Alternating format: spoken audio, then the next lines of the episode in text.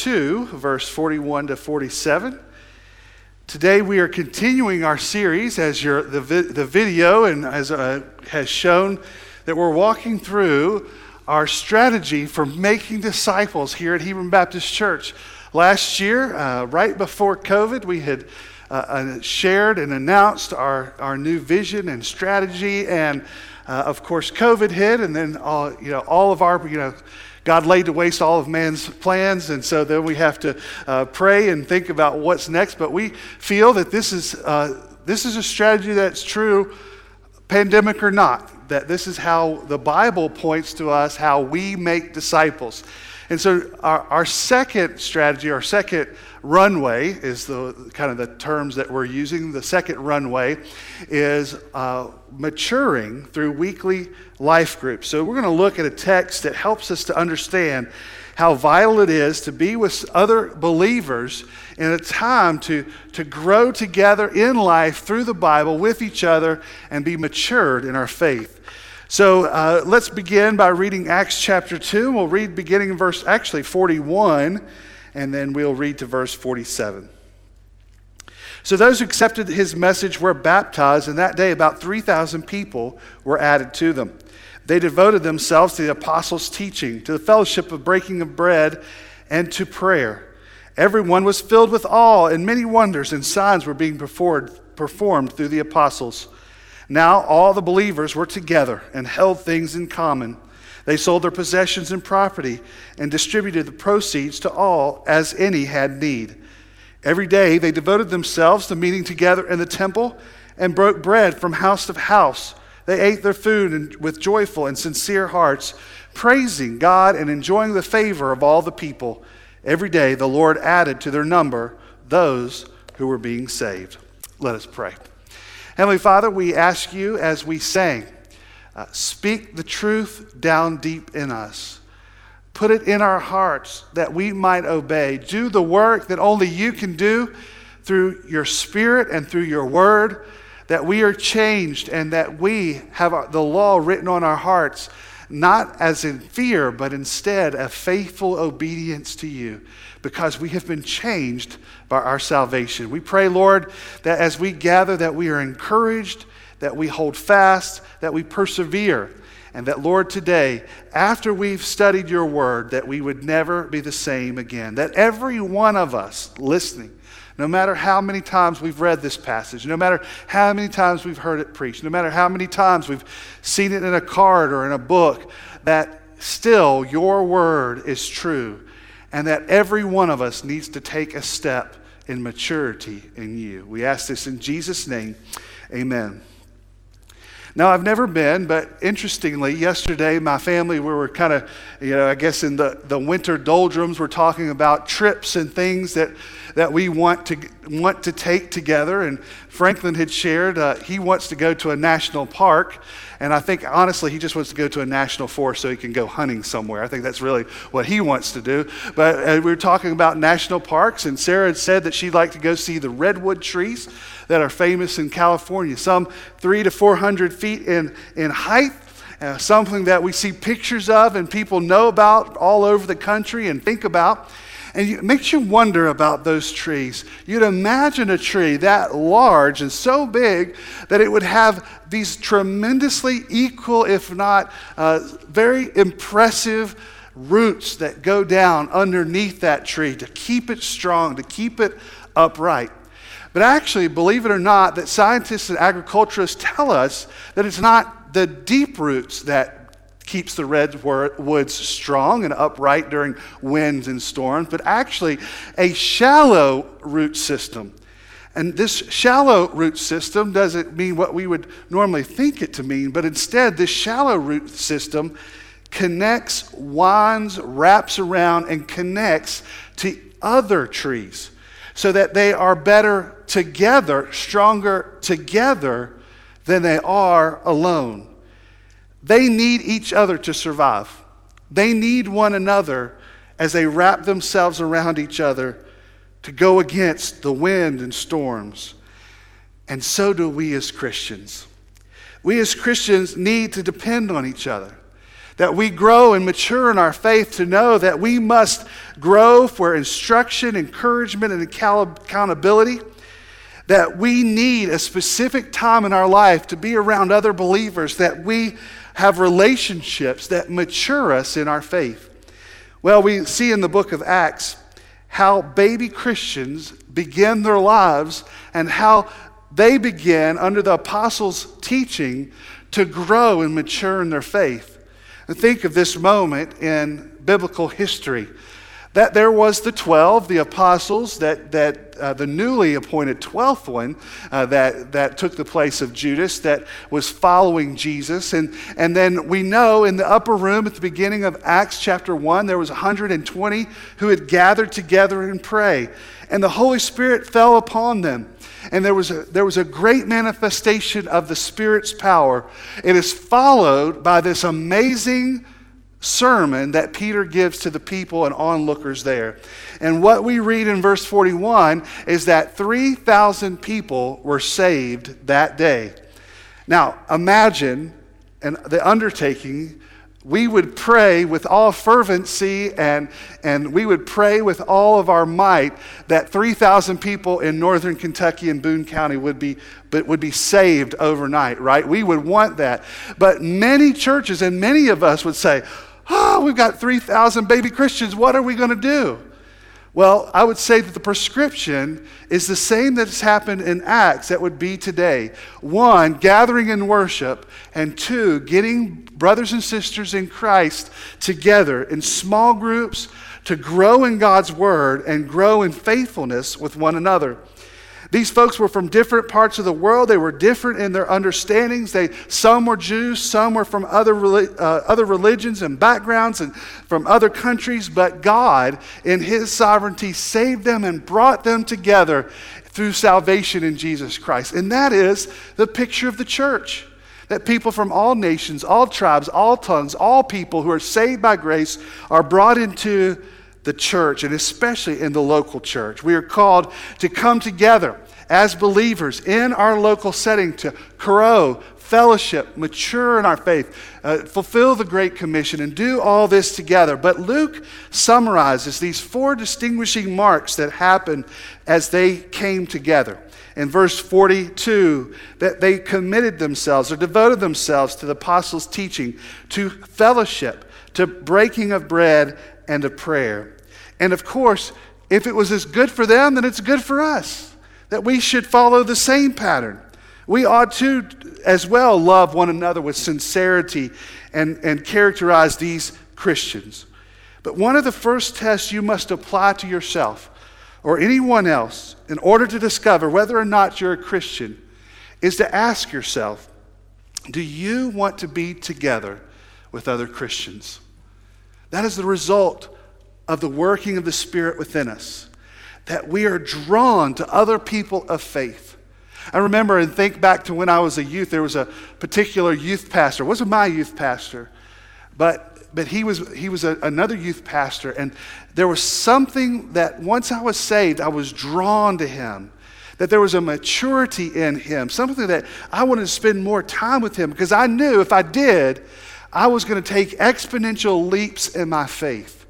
And in the same way, as we as believers should want to be with other believers, expecting, wanting, desiring to grow one another and mature each other in our faith.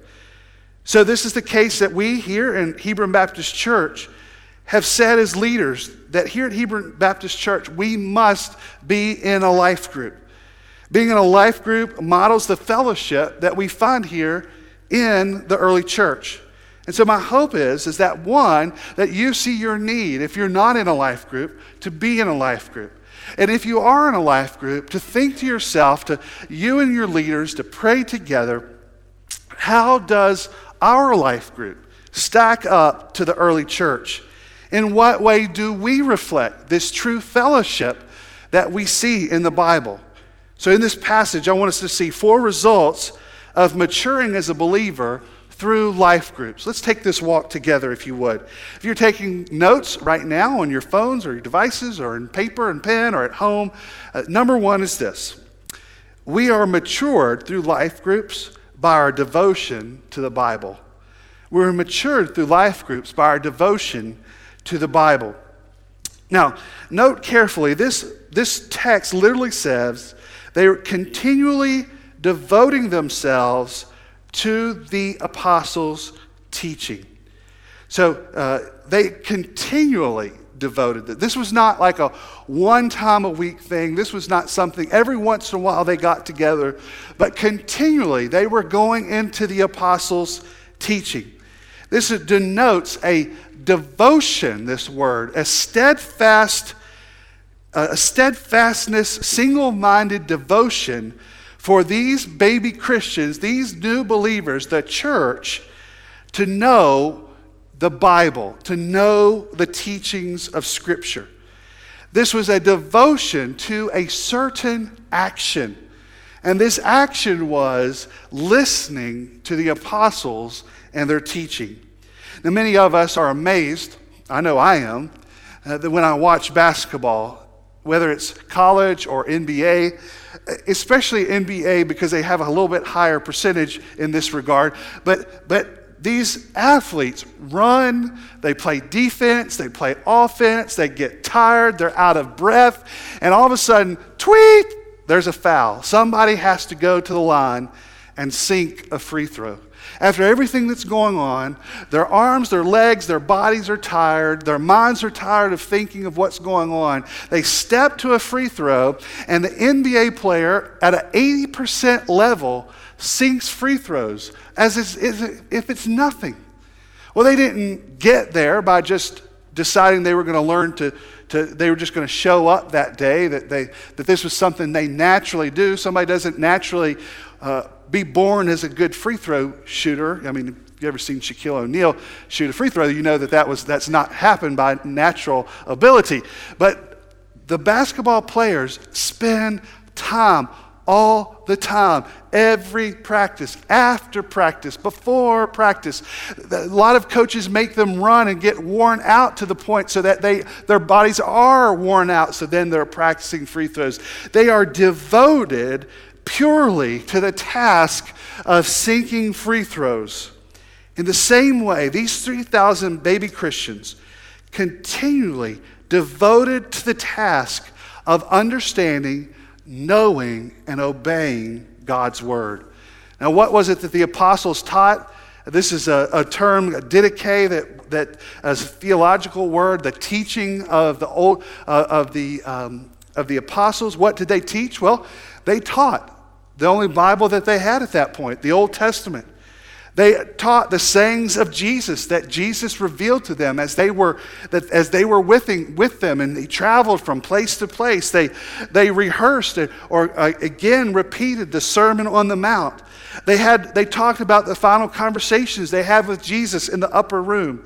These new Christians, under the reign of the Holy Spirit, were hungry to learn more about Jesus and about God. You see, this hunger did not result in just head knowledge. But when the Spirit reigns, God's people continually study God's Word so that they might live God's Word. And that is the characteristic as we gather together in small groups. The point is to gather understanding, be deep in God's Word, but the point is to that we live God's Word, that we challenge one another in this way. Once one pastor was introducing another pastor to his church, and he was saying and bragging on his church how great a church it is, what a great Bible believing church it was. And this other pastor responded, Ah, but is it a Bible living church? This is the question for all of us. John Stott observes a spirit filled church is a New Testament church in the sense that it studies and submits to the New Testament instruction. The Spirit of God leads the people of God to submit to the Word. See, in our life groups, we're committed to God's Word and being in God's Word and understanding God's Word, but it would fall short if we don't live God's Word together. If we're not challenged and encouraged and prayed for to live what we know. So, committed, we must be committed to encouraging each other in the living of the Word of God, which leads to number two, that we are mature through life groups by our devotion to fellowship. We are matured through life groups by our devotion to fellowship. Well, the next in the line here in verse 42, the apostles teaching and comma to the fellowship. The fellowship is very important to the life of the church. It is the we see that as we read on that these Christians daily gathered. Whether it was in the temple or whether it was homes, they were daily gathering. They were living life together. They were the 24 7 types of Christians and relationships because they wanted that fellowship, the iron sharpening iron of other believers in their lives. Now, koinonia is a word fellowship that we, we see in scriptures and we talk about. Koinonia is the spirit of fellowship or the fellowship that can only happen when we are saved by grace, that we have been inhabited by the Holy Spirit, that there is a deepened relationship in us because other, the other person has been saved by grace just like us. This fellowship is not superficial gathering around fried chicken and meringue pie. Instead, the fellowship of the church is based on a common love that believers have for the Lord and have for each other. 1 John 1 3, this is how he helped us to see the fellowship that comes from God. What we have seen, what we have heard, we declare to you, said that you may also fellowship with us. And indeed, our fellowship is with the Father, with his Son, Jesus Christ. You see, there is a fellowship that is birthed when we are born again. These 3,000 people were saved. They, they trusted Christ. They repented of their sins and they were changed in that moment. And in that, a fellowship was born that they did not want to spend a day or a week without each other. So the Bible tells us that this fellowship has a power then to change our lives. You see, any, uh, someone can say, as we gather in life groups, that we are gathered there that we might help each other. That when you're struggling in sin, that someone can, can gently say to you, Do you know, you know what you're doing is a sin that leads to death? Do you know what you're doing? I understand is hard and you need help. Let me pray and encourage you as you walk out of this sin. Our life groups are to be grounded in the Word of God, not neglecting it, but the Scripture that we use to talk to one another is to help encourage us and help us grow. In this mask come off, conversations get deep, hearts get vulnerable, lives are shared, accountability is invited, and tenderness flows. And it results, what we see is a is a common sharing of life together. You see, as we read through this, we see that, that people began to, sh- to sell off things as any have a need. You know, the culture, those who are not Christians would try to argue this to be some sort of uh, biblical representative of, of some sort of socialistic endeavor, but that is not what was happening here. This was the Christians, the body of Christ. There would be a member or, or, a, or a body part, so to speak, a, a family member, a church member would have a need. They would, they would have an injury and they couldn't, they couldn't work in the fields or, or they had lost their job because they, uh, their, their work because they had professed Christ. These people were losing things because of their proclamation of following a risen Jesus. And the church said, Well, we're not going to let you suffer by yourself. We're going to do what it needs to take care of each other. And so when anyone has a need, it said, they shared. The, the same word for fellowship is a sharing. 2 Corinthians 9:13 says because the proof provided by this ministry they will glorify God for your obedient confession of the gospel and for your generosity in sharing with them and with everyone. Do you have a group that you share your lives with? Do you have a, a group that you share your failures, your misunderstandings, that you reveal your sin and seek the answer from the Word together? I've shared this story before, but I know that it's important and imperative that we do that type of sharing together. When I was uh, in Virginia in one of my life groups, I had a, a, a, man who was in it who was a boss, and he shared with us that he had a frustration at work this week and how he had torn into his employees and how he needed to show them who's boss. And I just gently asked him, said, You know, I know that you're the boss, but do you think there was a better way that as a Christian you could have got your point across to those people that you work with. He said, Oh, you know, just sometimes, you know, he just kind of, oh, you know, you got to be the boss, you got to be tough. You know, they'll take it, they'll be fine. It was funny because Thursday came around and he, uh, we met on Friday nights, and then we, that was the following Thursday. He said, Sean, you, what you said has been in my mind all week.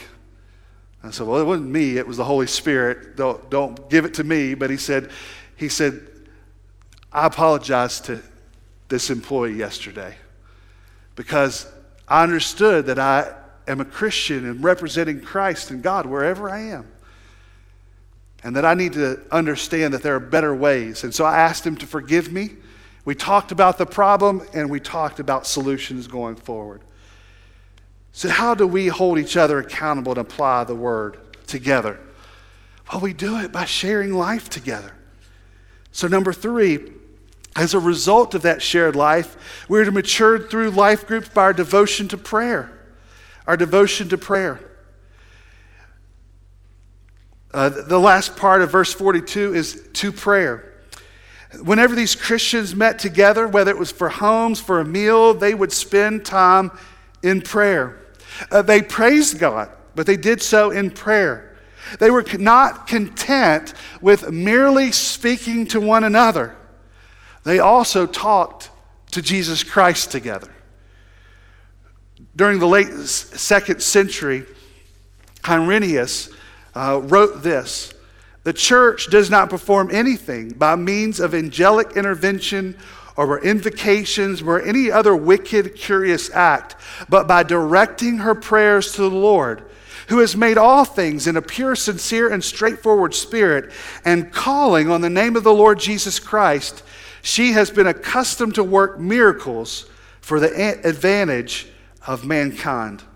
You see, he understood and observed, even in the second century, what his brethren in the first century had started, that it was the power of prayer together is what moved God and moved the world and was the power for the believer.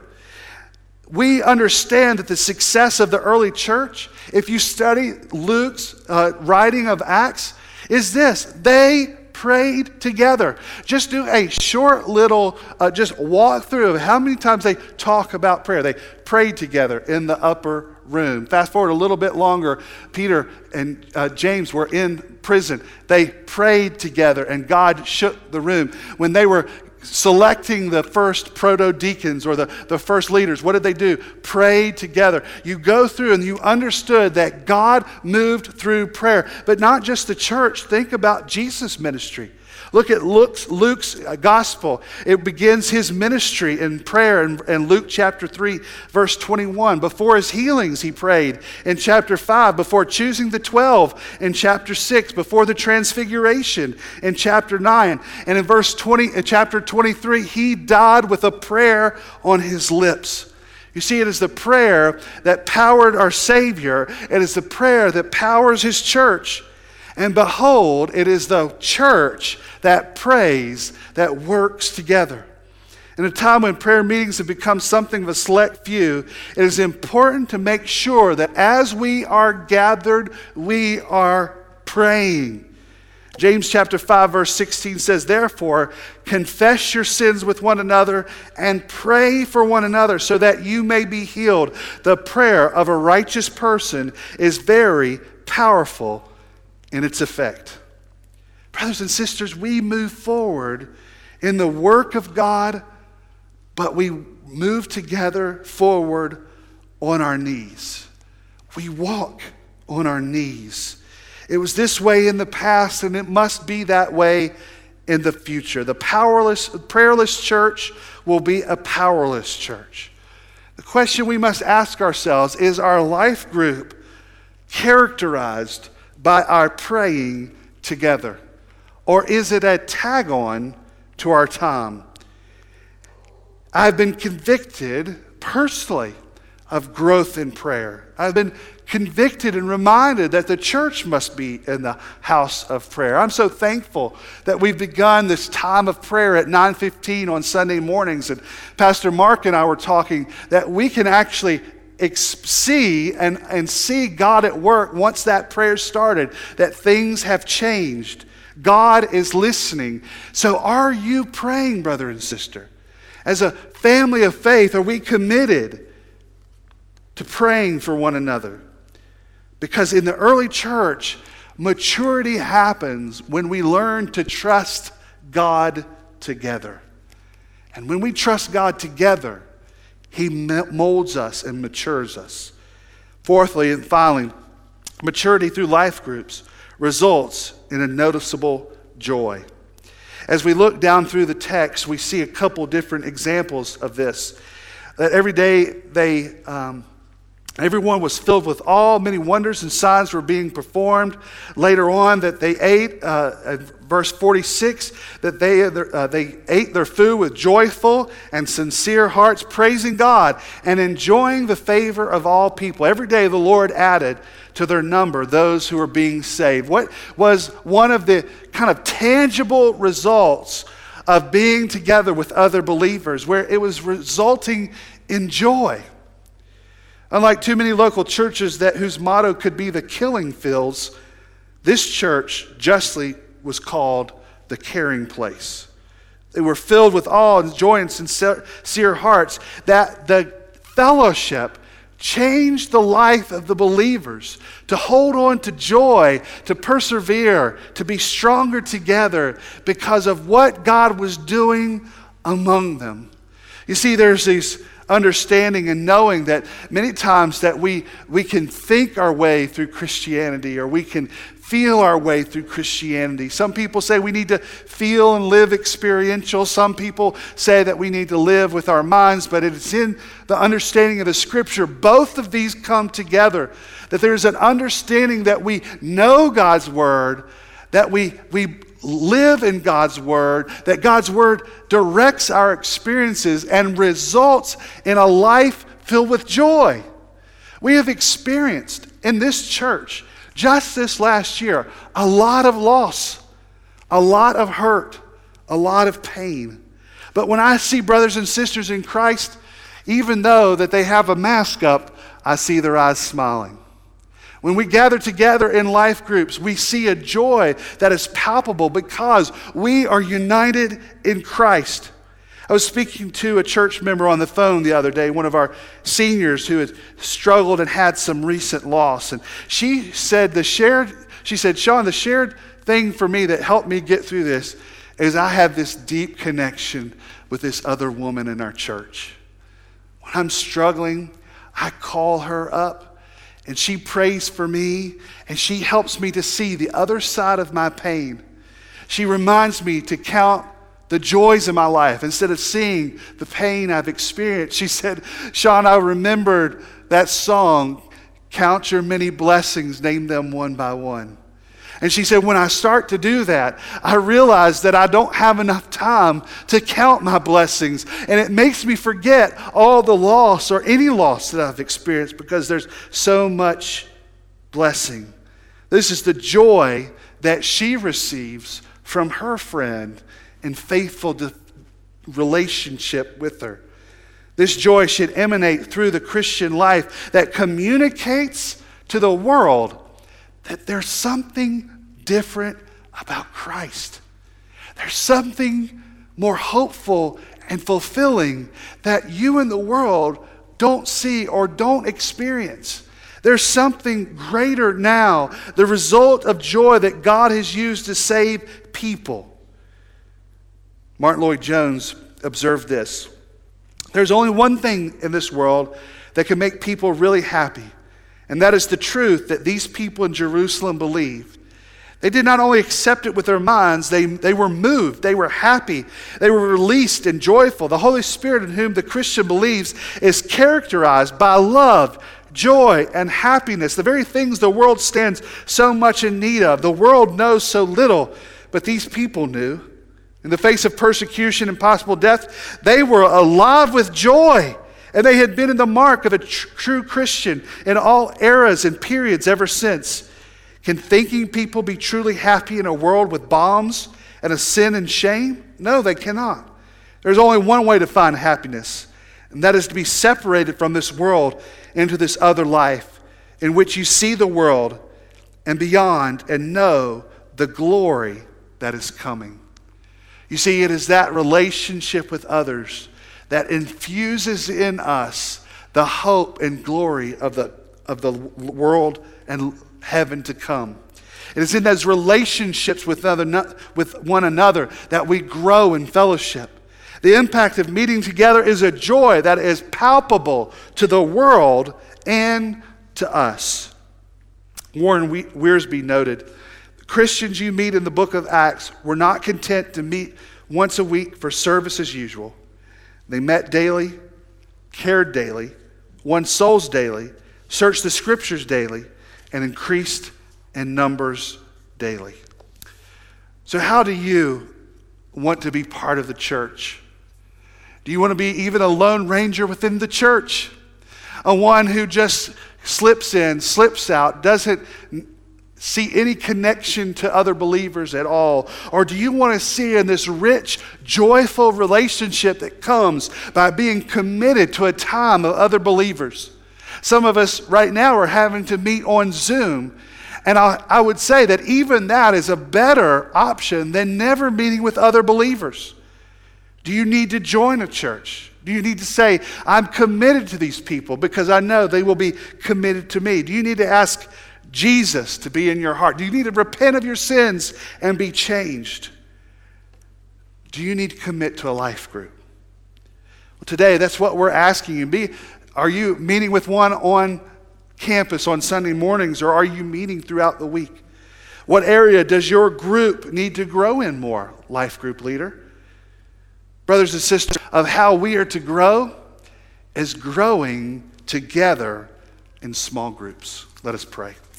Heavenly Father, we ask today that we're thankful for this reminder in your word, but help us to know and desire not just in that we're checking off a list, but instead that we are growing and sincerely wanting to be mature in our faith, which means setting aside ourselves and being committed to others. I pray, Lord, that, that everyone here first knows you as Savior and Lord. And if that is the case, I know the desire in them would be to be with other people of faith. So I pray that you would draw them into small groups and, and grow them. Be with all of our life group leaders and, and how they lead. We're so thankful for them and, and the time and commitment that they give to one another in their group. I pray, Lord, that as we gather as your people, that in it we would grow, mature, that we would be more faithful, we would, we would grow in knowledge, that we would be more obedient to sharing the gospel, but in it would produce a joy and assurance because we're filled with other believers who love you. We ask this in Jesus' name. Amen.